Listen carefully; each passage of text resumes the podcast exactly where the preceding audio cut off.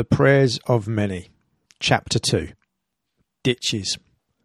Praying together is like digging ditches ahead of a flood. He said, "Thus says the Lord, make this valley full of trenches, for thus says the Lord, you shall not see wind, nor shall you see rain. Yet that valley shall be filled with water, so that you shall drink, both you and your cattle and your beasts. This is but a slight thing in the sight of the Lord." 2 Kings 3:16-18. In this Old Testament story, God's people are divided as a nation and compromised in their identity as Yahweh's people.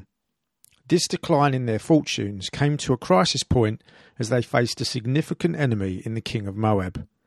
Their very existence was once again under threat.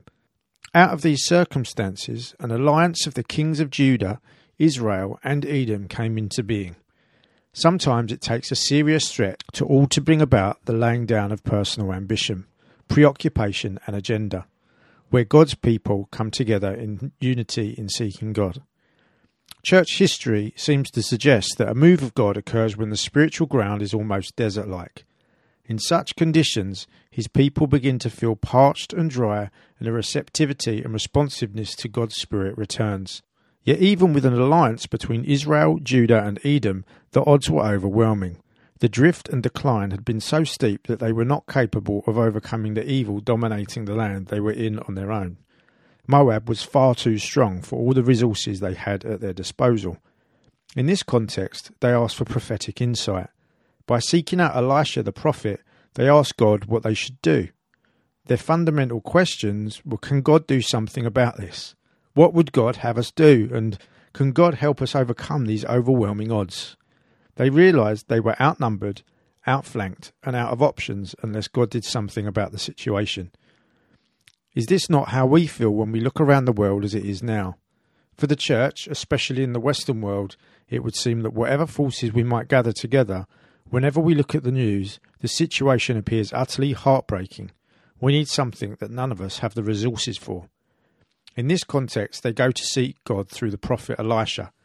He finally agrees, but in a surprising way, by saying, "Now bring me a minstrel, a musician."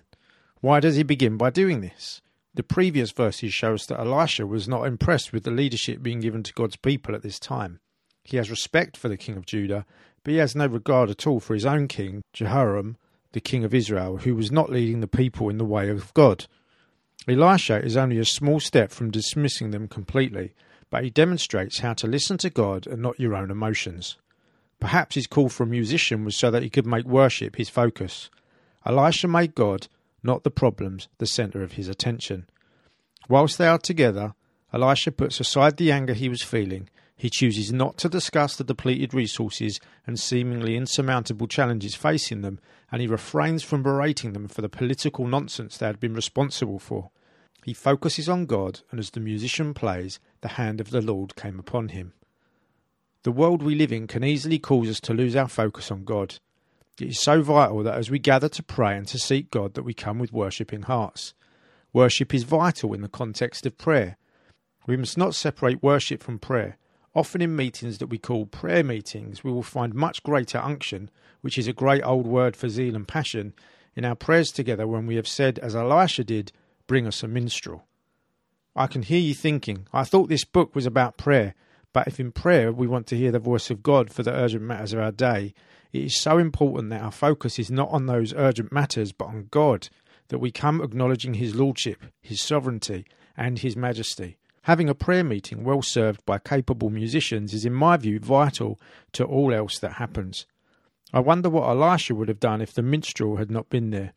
As we together figuratively cry out, "Bring us a minstrel," something that changes in our perspective and faith rises. Before lifting up our voices together in prayer, we lift them up together in praise. It's a great perspective changer, vital to fervent, believing collective prayer. An army in a desert without water is an army in trouble. The food, which cows, sheep and goats, would die of thirst, and the soldiers would be weak and vulnerable. So the problem these three armies have, before they even face Moab in battle, is that they have no water. Elisha says, "Thus says the Lord, make this valley full of trenches." Some versions say, "I will make this dry stream bed full of pools." The link between these slightly nuanced versions heightens the awareness of partnership. They were to prepare for God to move by digging trenches in a flatbed valley, so that when God brought water, all was in place for his activity to be effective. Elisha was saying, you have to do something in preparation for when God moves. This is exactly what corporate prayer is like. It is preparing for a move of God. Let the image shape our thinking regarding collective prayer.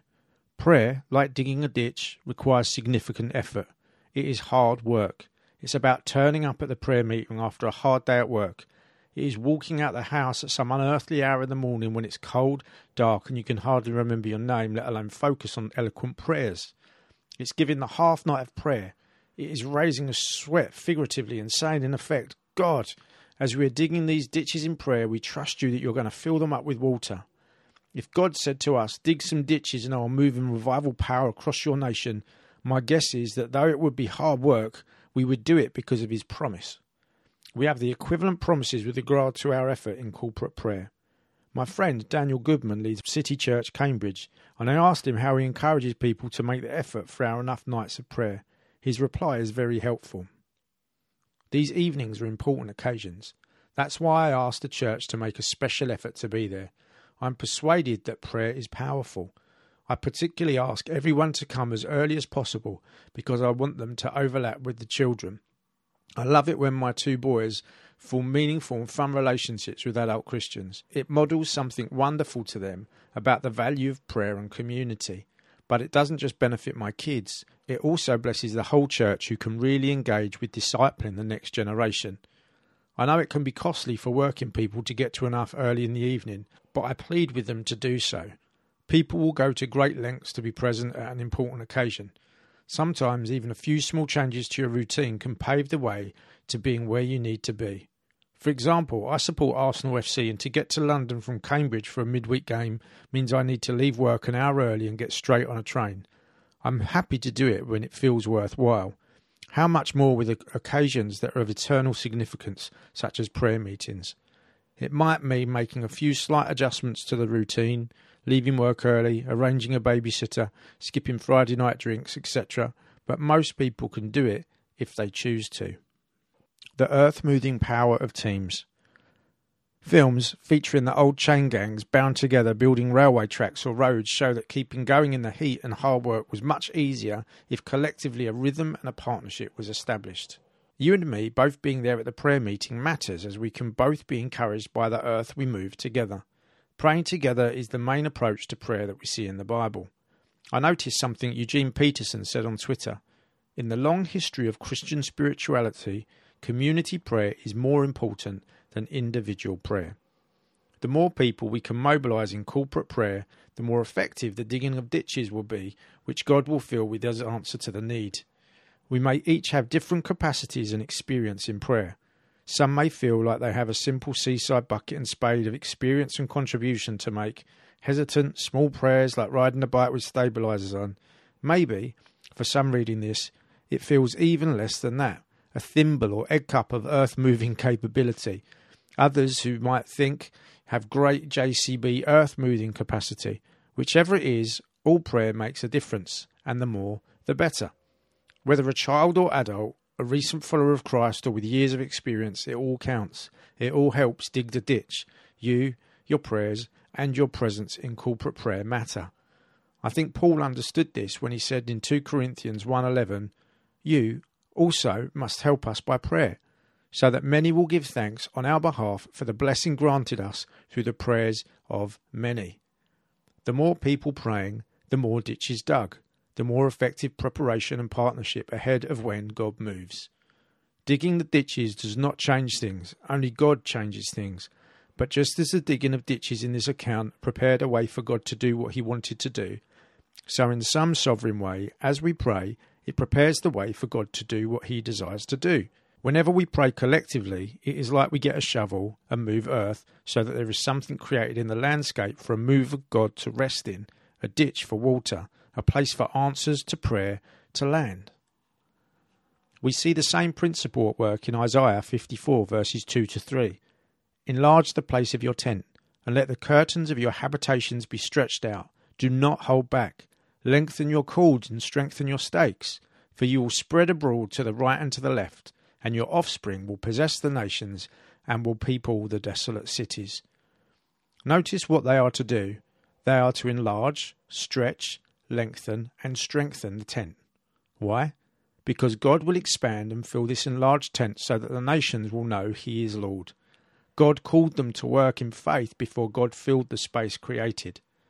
Prayer is about doing something ahead of what God has said He is going to do. That's how prayer works. We pray for things we have as yet not seen. When we pray, something goes on in the heavenly realms. It is every bit as real as the visible things here on earth, but it is unseen at first, then becomes known as things change on earth, as it is in heaven. Back to the story of Elisha and the 3 Kings. Verse 17 expresses it well. For thus says the Lord, you shall not see wind, nor shall you see rain, yet that valley shall be filled with water, so that you shall drink, both you and your cattle and your beasts. God promises that He is going to do something supernatural that cannot be explained through the natural or human realms of activity.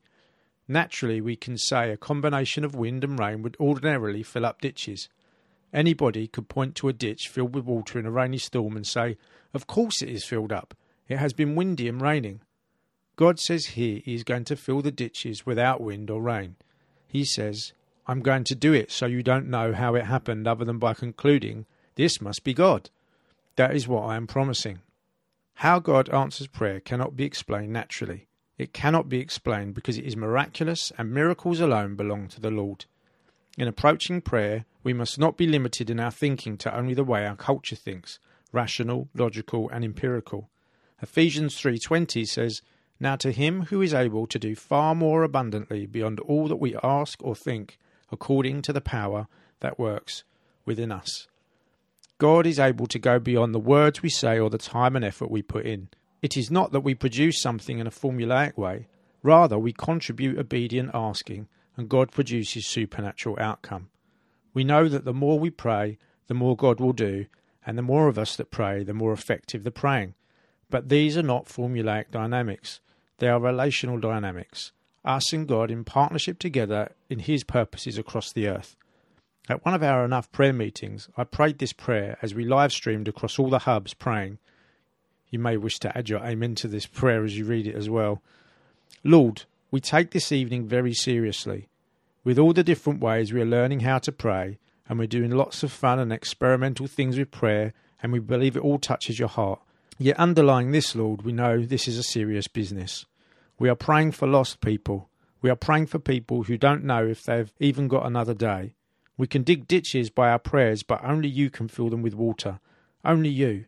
You are the sovereign Lord. Only You can say, let there be, and there was. And we believe. We are persuaded that Your word tells us that it's Your kindness that leads us to repentance, that You are kind and loving and patient, not wanting anyone to perish. You don't want any to perish. We appeal to Your character and we appeal to Your nature revealed supremely to us in the person of Jesus Christ, who shows us what You are like, all the fullness of God in human flesh. Jesus, You had compassion on everyone. You were the friend of sinners. You touched the blind, healed the lame. You brought forgiveness to those whose lives were full of unrighteousness. You are the same then, today, and forever. The Bible tells us, so we ask You, Jesus. You said You would send another, just like You, when You ascended to Your Father, and You sent Your Holy Spirit, and He does the same thing You did. The same things in our earth that You would do if You were here physically. So we ask that You, Holy Spirit, would move across our nation, our town, move across the godless generation and thousands of people who don't know left from right, who are unable to name the name of Jesus as Saviour because they have never heard the gospel. We need You to empower us as Your people. We need You to do something that we cannot do. We are willing, but we ask You to let the water from heaven come that softens hearts of neighbours, families, colleagues, politicians, or all that we would meet. Soften hearts so that gospel seed falls on good soil, so it shoots and spouts 30, 60 and 100-fold. We are asking You for a move. We're asking You to move, O God. Turn, O God. Have mercy, O God. Come upon our nation with power, as we have read and heard about. Do it in our day. We have nothing else to give You but our heartfelt cries, and we raise our amen to You. We say, Lord, look from heaven on our weak, humble attempt. Amen.